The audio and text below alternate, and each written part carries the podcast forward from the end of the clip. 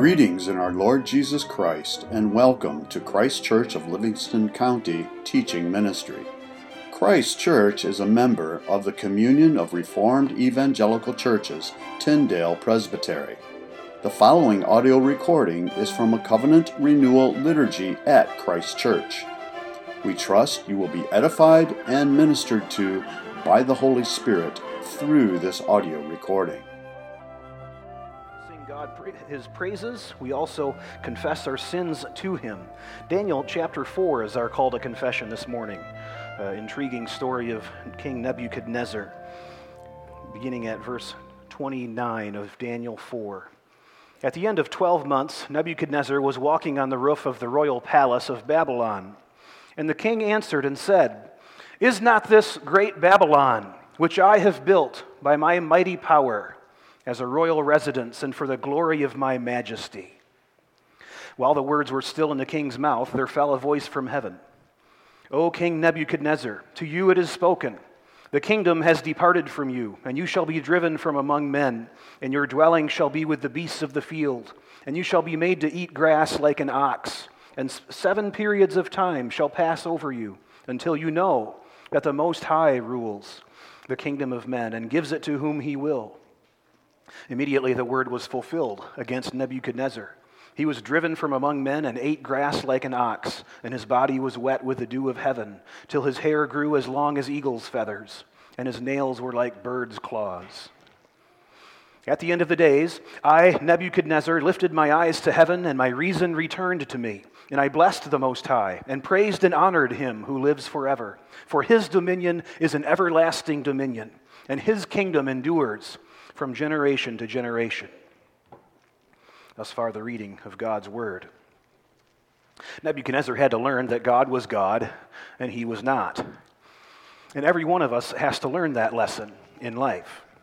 We think we know it, and we probably do in our brains, but our will must bend to His. We think we will say, Your will be done. But when we don't get what we want, what we think we need, we often go sideways instead of trusting God. It re- reminds me of our political discourse back maybe a decade ago when President Obama spoke of small businesses and said, You didn't build that. And he meant that you needed help from the community or for the state because that was the, the God of his life system. And all the conservatives rose up and, reacting to the left instead of being biblical, gave the Nebuchadnezzar response. Oh, yes, we did. By our own effort and by our work, we built what we've got. Forgetting that the Bible says that, the God, that God gives us the power to get wealth or to get anywhere in life. God has called us to rule well what he gives us for a time, but all dominion is his. All the cosmos is his kingdom. And when God decides to reduce or to change our lot, it can be a hard providence. But he gave it to us to steward. And when he gives us more, we can complain that the ex- of the extra work to manage it. There are many ways that we try to be God instead of submitting to him. So we're called, like Nebuchadnezzar, to learn this lesson quickly so he doesn't have to teach us the hard way.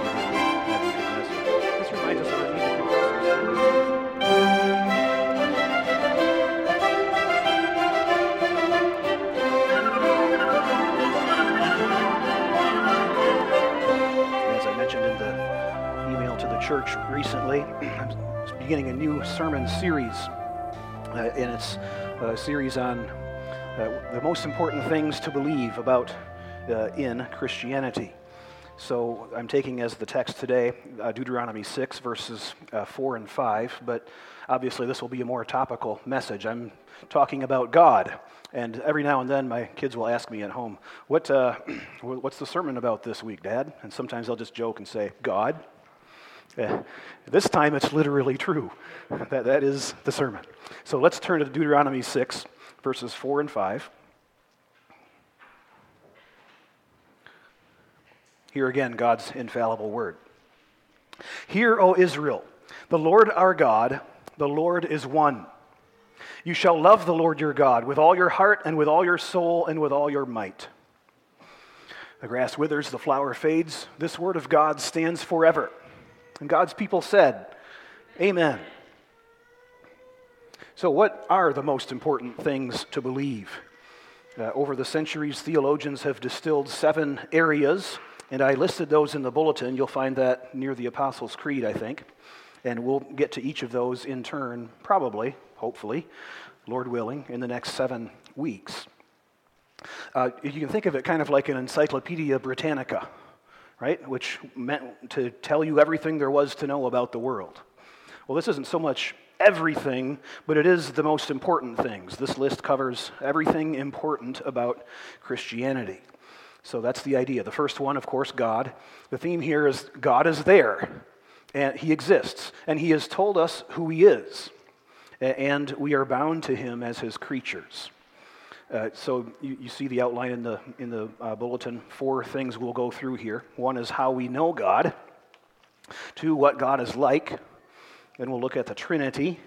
And last, uh, the, the God of covenant. And of course, I, I, do this all the time, and this is a mega example of it. I've bitten off way more than I can chew here, right? You could easily do a sermon series on each of these. So we'll, we'll move pretty quickly through, and feel free to ask later about anything I'm missing. Uh, John Calvin, when he starts off his Institutes of the Christian Religion, he says something like this I'll paraphrase. Anything we are going to know about ourselves has to start with knowing God, uh, because God made us. And that's an important truth. That's why we begin with God when we start talking about uh, uh, knowledge at all. Uh, there's a great illustration of this. I'm a Trekkie, so sometimes I come out with Star Trek illustrations. My apologies in advance. Uh, the android Data, if you remember him, he was always on this constant discovery to, to, to know himself and to be more human, right? And halfway through that series, there's this interesting thing where they bring in his father the, the human who made him, who, who put the android together. And, and he meets him.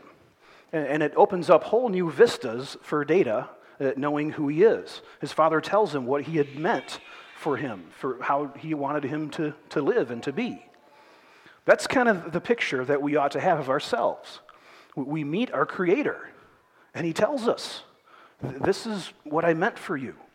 So, knowing God is stop number one in understanding the world uh, the meaning of life and the, and the intent of our own personal lives. So, first, how to know God. Uh, there's two things here, uh, and we call it general and special revelation, right? General revelation or natural, right? Uh, creation. We'll look at this uh, next time, so I'm not going to spend too much time on it now. Psalm 19, when we were camping the last few days, we thought of the heavens declaring the glory of God, right? The, the creation tells us something about God. And we can know enough about God from that that we are guilty for rejecting him. Romans 1 says that. What can be known about God is plain to them, verse 21, because God has shown it to them. For that was verse 19, sorry. Verse 20. For his invisible attributes, his eternal power and divine nature have been clearly perceived ever since the creation of the world in the things that have been made, so they are without excuse. That's Romans 1. So we can know some things about God, enough uh, that uh, we can't claim to be innocent, uh, but we are under judgment for rejecting Him. So that's one way to know God, creation. Part of that creation is our minds, our thoughts. Uh, and again, when we look at the world around us, look at ourselves, uh, we come to some sort of understanding that, that we were created uh, there's some rational proofs for God that uh, have been developed through the, the centuries uh, in, in, philosophy uh, and in theology. I want to run through those really quickly. This is going to be, again, you could do a sermon on each one of these. But one of them was from Anselm, and he used the chain of being idea. Certain beings are greater or more perfect than others, right? If you think of a slug, then you think of a cat, then you think of a lion, and you think of a man, each of those is really greater, more complex than the other. Well, something greater than man must exist because man is obviously not perfect. Uh, so, what is that? That's one uh, rational proof for God. Uh, another, another one is that uh, everything that exists in the world comes from somewhere, right? The, the idea of the greatest cause. What's at the top? What, what made all this? It can't be an infinite loop There must be some kind of unmoved mover. That's number two. Number three is the argument from design. You've probably heard this one. If you walk along the beach and you come across a watch in the sand, you wonder who left it there. That wasn't, the beach didn't make that. Uh, or if you're hacking through a jungle and you come across an immaculately trimmed garden hedge and a mansion, you wonder who did that. That's the whole universe. we look at everything and we think, Somebody must have made this. Who put this all here? That's the argument from design, number three. Number four is the moral argument, and that's that we have this sense of justice and morality, right? Uh, we know instinctively that no one should just go and shoot up a school. Uh, we know that no one should just hijack a car. Uh, well, where did that sense come from? If not from a creator who is moral and who will do justice. That's the moral argument. And the last one is just uh, the idea that pretty much every culture in the history of man has had a sense of the divine, a sense of the transcendent. Where does that come from if we're just globs of material goo? So those are some rational proofs, and uh, they can help, but they're not often they're not convincing to the skeptic. And Christians ought not to rely too much on just rational argument like that either.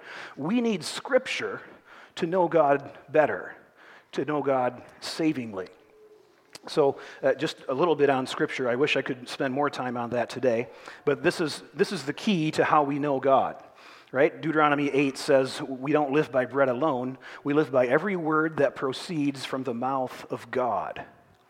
And Jesus quotes that uh, to Satan as he quotes Scripture. The idea is that this word, the Bible, is are those words that proceed from God's mouth. All scripture is God breathed, 2 Timothy 3:16 says. So eh, the point is, and scripture usually assumes this, eh, in, in these few instances, he tells us what it, what it is, but it, scripture assumes this is God talking. Eh, the, these are the words God has given to us to read, to understand, to take in. If, if God is talking, he is revealing himself his mind, his will. This is what you do when you talk with your friend or your spouse, when you say something you want them to know or hear or to, to get uh, about what you're thinking. It's very basic communication, right? This is uh, way more important than us trying to think our way to God. God has given us his words. So uh, that's that's critical. I could spend a lot of time on that. But that, in the 1800s, we're studying this in the men's study. That's what philosophers basically started doing. And that's where uh, Marx and Hegel and, and Nietzsche and all these guys went crazy wrong, is they started thinking, we can't, uh, we can't know God. All the religion that we see around us is just man making up thoughts about God. Well, who cares about that? And they threw it, and they threw it out largely. Uh, instead of realizing accepting revelation from God. So, uh, this is way more important Scripture. Uh, our, our, thoughts are needed, but we can't think our way to God. We need Scripture, uh, and then our mind applied to Scripture to take in what God says. I like what Paul says on Mars Hill in Acts 17. He says, Their, their philosophers were groping in the dark to find their way to God. It's like they're in a dark room trying to feel around. That's, that's what the Greek philosophers had in their thoughts. But in the Bible, God turned on the lights. And there was Jesus in the flesh. And God spoke that this was his son. And he raised him from the dead to prove it. That's how we know God. So, what does the Bible say about God then? What is he like? That's number two in our uh, journey here. Uh, what is God like? Uh, the official term for this is attributes. I'm going to stay away from most of the big words. You, we can talk about those later if you'd like. Uh, but uh, Stephen Charnock, an old Puritan, wrote an excellent book, if you want to do a deep dive on this, called The Existence and the Attributes of God. Uh, what is God like? Well, there's kind of two categories. there are a lot of ways in which we cannot be like God at all. Uh, and then there are some ways in which we can be like God in limited ways. Right? So let's start with the first one. Here, here's three things, three ways in which we cannot be like God at all. Uh, one is self existence. God, is, God exists of himself, right? The, the very name Yahweh comes from the root word of to be. And God says, tells Moses his name, and then he says, I am who I am. Or Jesus in John 5 25 says, The Father has life in himself. Uh, that's God being self existent. So that's one way, uh, uh, one, th- one thing, uh, attribute of God, what he's like. And we can't be like that. We're, we're the opposite. We, we, we exist in dependence on God. Uh, the second way is simplicity. This is one that we don't think about too often. There, there's a lot we could say here. The idea of God uh, being simple uh, is not that he's um, slow of brain. We usually think of that, right? No, it's that there are no parts to God. No parts to God. Uh, usually, when we think of the Trinity, we commit the error of partialism, we call it. We, we tend to think, because it's a mystery, we can't comprehend it so well, but we think of the Trinity as three parts of God. But that's not the case. God is one. It's, it's not that God is part love and part justice, or, or even worse, that he's sometimes justice and sometimes love. No, they aren't at odds. God's purpose, God's will, God's being his passion, even, we'll talk about that in a second, is always singular, always the same. So uh, I think it's the Westminster Confession that says God is without parts or passions. Uh, that's, that's God's simplicity. The passion part is interesting, just an aside there. Uh, when Westminster says that, it means uh, changeable emotions, right? Uh, I tend to think, and this is, a, a, this is a controversy that people discuss, so take this one as my opinion. I tend to think God does have passion. It's just that it never changes. Uh, he is always angry with the wicked, as we talked about last week in Psalm 7, uh, or indignant at the wicked. He's always merciful to his people, he's always seeking our sanctification. The Bible speaks often about God uh, uh, desiring, longing for his people, for example. Uh, so I tend to think that he has passion in that way, right? But it's, it's unchanging. And that leads to the third thing I wanted to say about how, what God's like, and that's immutable. God doesn't change. We do. We're inherently changeable and changing. But when the Bible says God was sorry that he made mankind, for example, at the time of the flood, it isn't that God's purpose changed, it's just that he acts differently in history, right? To forward his unchanging plan. He always meant for things to fall apart from the flood to Babel, and then to call Abraham, and so on. I think a good example of that is think of a parent uh, who might be more severe with a child at one point and, and very tender and merciful to the same child at another time. But the parent has the same purpose in mind for that child all the time. That's something of what we're talking about here. Uh, Malachi 4 6 is a good text there. I do not change, God says. Therefore, you are not consumed. and that, that, that kind of perks us up. Like, uh, it's a good thing God is immutable in his mercy. Uh, it, sometimes we get, we get the works righteousness idea going that if we're too bad, too sinful, then God will consume us. No, God does not change. He has his plan. Not that he's never going to consume anyone, notice, and that's not the point. The point is he has his intention for each person, for his whole creation. So, self existence, simplicity, immutability. We're not going to be like God in these ways ever right? When, when we get to that new heavens and the new earth, and, and the Bible says uh, we will be like him, it doesn't mean in these ways. We're always going to be body and soul, made up of parts. We're always going to be uh, changing in some way. So that's we can't be like God in those ways. Here are a few ways that we can be like God. Uh, God is a spirit. We read at the beginning of the uh, worship service. We too are spirit. We're spiritual beings just like God is. That's why we can have communion and fellowship with God. It's spirit to spirit that's going on there. Uh, another one, God is good, right? Uh, we sometimes say when we're talking about somebody, he's a good man, we might say. We know he isn't perfectly good. And Jesus says that in the text we read no one is good but God alone, right? Jesus is pointing us there to the fact that only God is perfectly good. But we can share in that in a certain degree eh, when someone is a good man, for example. Uh, holiness is another one. We just sang holy, holy, holy. Uh, holiness is all about being set apart from evil uh, and, uh, and being pure. And we can do that to a degree, or at least we can resolve to. Uh, so, goodness, holiness, uh, mercy is another one. We can be forgiving and gracious. Truthful, we can tell the truth, just as God, Jesus says, I am the way, the truth, and the life. So, those are some ways that we can be like God, uh, some attributes of God. One thing to keep in mind is in 2 Peter 1, uh, Peter makes the, the, the striking statement that we are partakers of the divine nature. And, and that gets a lot of controversy. Like, what? So we're going to become divine? Is that what that means? No. I think what it's talking about is these attributes of God. Uh, we, we, can be, become partakers of the divine nature in the fact that at one point in the new heavens and the new earth, we will too will be perfectly good. We will be completely holy.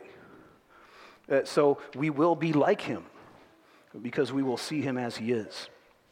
So th- that's what God is like to a degree. One part of that, of course, is the Trinity. Let's think about the Trinity a minute. The, uh, the coloring page that I, that I had us print was the wrong one, so you, you don't have the chart that I wanted you to have in front of you, but that's okay. You've got a nice Trinity knot there.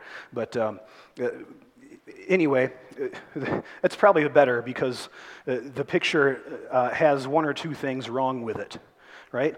Any picture you try to take or analogy you try to make of the Trinity is going to be wrong in some way.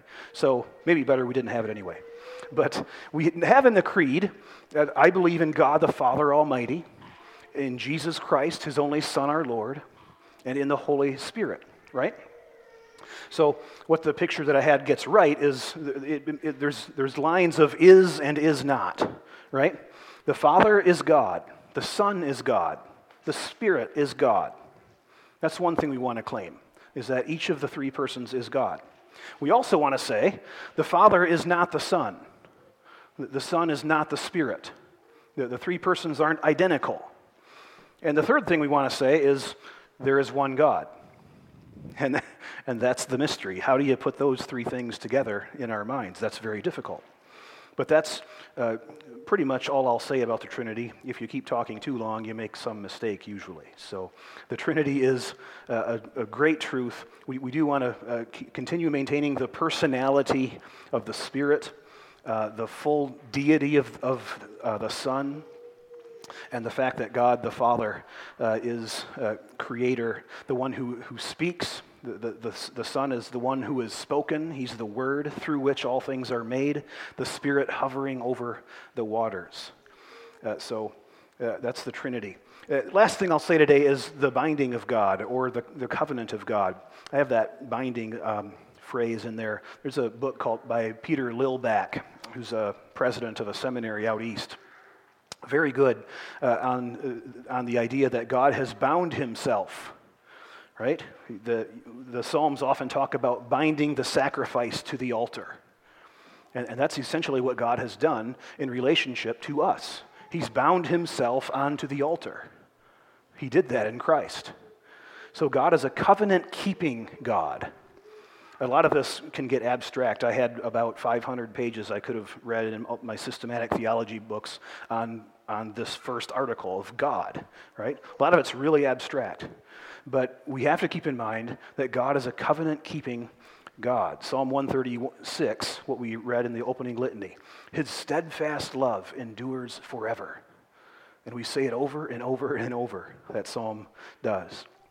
Steadfast love is, a, is a, the Hebrew is chesed, it's a, it's a, it's a word that means um, loyalty.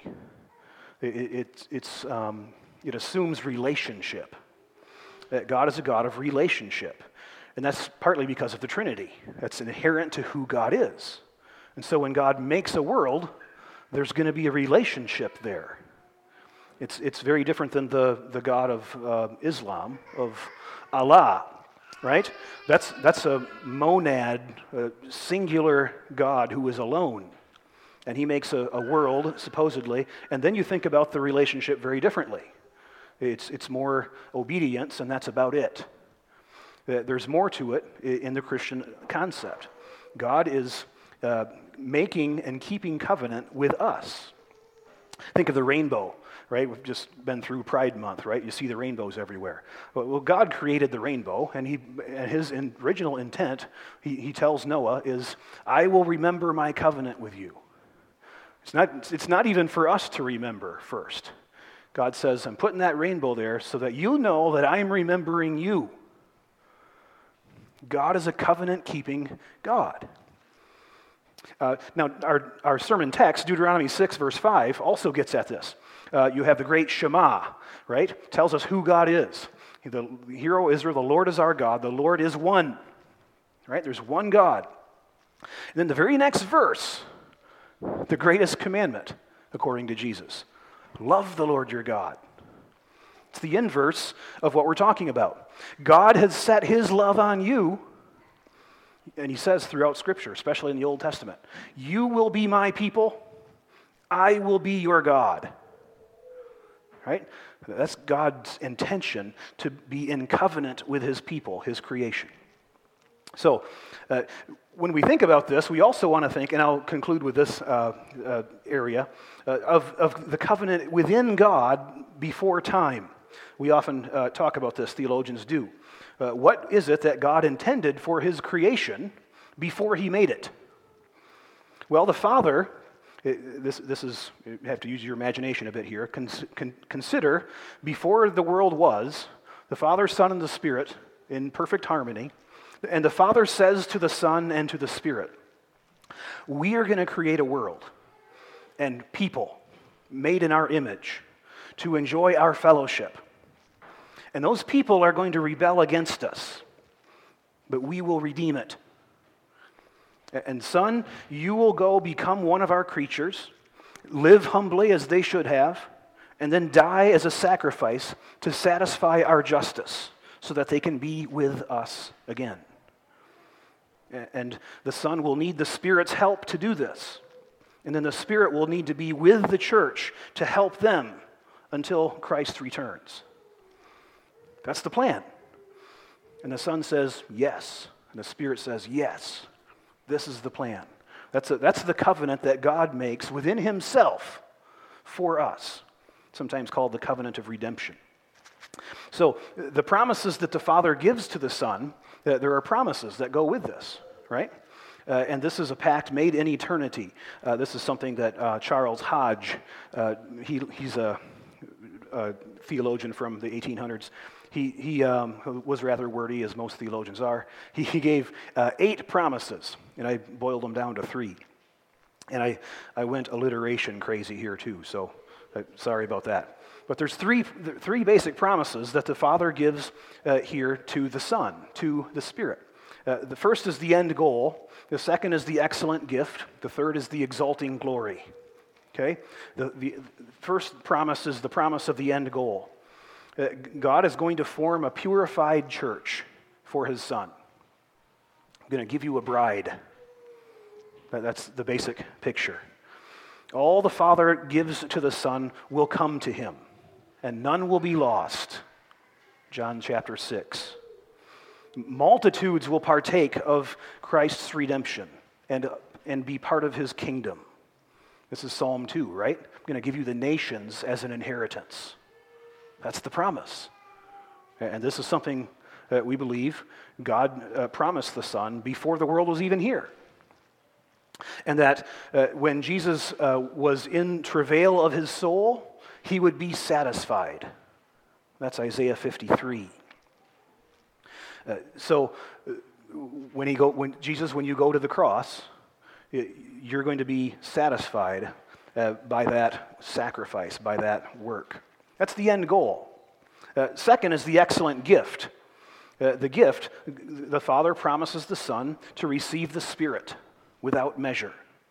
And he'll have that Spirit uh, as he ministers on earth, as he's tempted in the, in the desert as he's on the cross. The Spirit will help him to be faithful. And the Son would also have the Spirit to send to whom he willed. Right?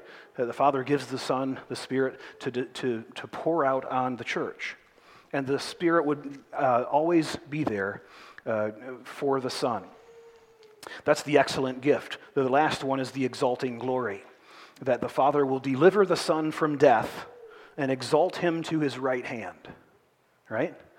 He, this is Philippians 2. He humbles himself to the point of death, and so God exalts him to his right hand, to the name above every name. The exalting glory. So that's the, there's this covenant within God uh, for us. This is God's intent for his people. Uh, this was promised and planned from before time began. Uh, Ephesians 1 uh, talks about that. From before the foundation of the world, God predestined us. So that's who God is. Now, in a way, we've already moved on from who God is to what He does. We've started talking about that. And we'll have more on that next week in creation from Psalm 8. For now, just two points of application quickly. Number one is read your Bibles. Read your Bibles. God speaks to you with a megaphone there. You'll see him in creation as well, but it's, it's not as clear. The voice isn't as, as the message isn't as distinct. There is a message there. It, uh, pick that up as well. But read your Bibles and listen up. God is literally speaking to you in that book.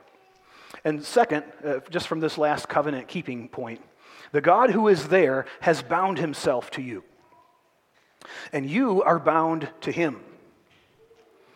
Uh, because God made you, because he has redeemed you in Christ at the cross, you literally owe him your life. Uh, the reason you are here is because you were put here by God. And that's, uh, that's the meaning of life. We are in covenant with our Creator. So uh, think of that uh, when you read your Bibles. It's not just an intellectual message, it's, it's not an instruction manual uh, on how to build uh, uh, uh, anything.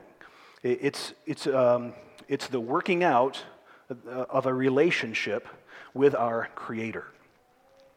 I'll stop there. God is, God is there. He's told us who He is, and we're bound to Him as His creatures. So consider God on this Lord's Day today, and we'll consider creation uh, in Psalm 8 next week. In the name of the Father, the Son, and the Holy Spirit, amen. Heavenly Father, thank you for your word. Thank you for uh, who you are and for revealing that to us. We thank you that you are a, a God of steadfast love, a God who does not change. Lord, we can take such comfort in this, for you are our rock, our fortress, uh, a, a, refuge that we can run to. Lord, you are the comforter, uh, you are the redeemer, uh, you are the father and so uh, we uh, come before you week after week in this place, and we gather in prayer together uh, as families, as individuals, day by day. And Lord, we ask that you would keep us steadfast in your word and that you would have us pay attention to our relationship with you, uh, just as we're called in families uh, to be faithful parents, uh, faithful spouses, to have communication with one another. Uh, Lord, keep our relationship with you vibrant, alive, prospering, and flourishing. We pray all this in the name of Christ. And we uh, pray, we sing.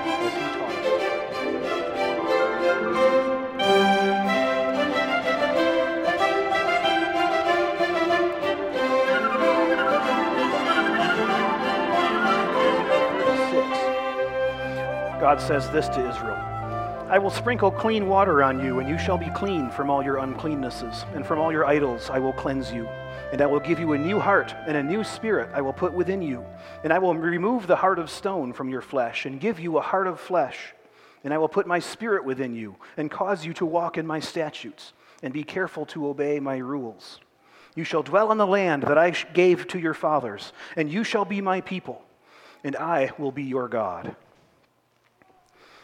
We celebrate the Eucharist here every week because God is renewing his covenant with us. This isn't just a mental exercise where we remember him and think about him in our brains. Think of every meal that a mother prepares for her family. Every meal is her saying, I am yours and you are mine. When God sets this table, it's a sign of assurance saying, I am your God, you are my people. So come, for all things are now ready. Thank you for listening to this audio recording from Christ Kirk of Livingston County. If you would like further information about anything in this recording, the Bible, about Christ Kirk of Livingston County, or wish to make any other related inquiry, please feel free to contact us through our website, christkirkmi.com. That's C H R I S T K I R K M I dot com. Again, thank you and blessings.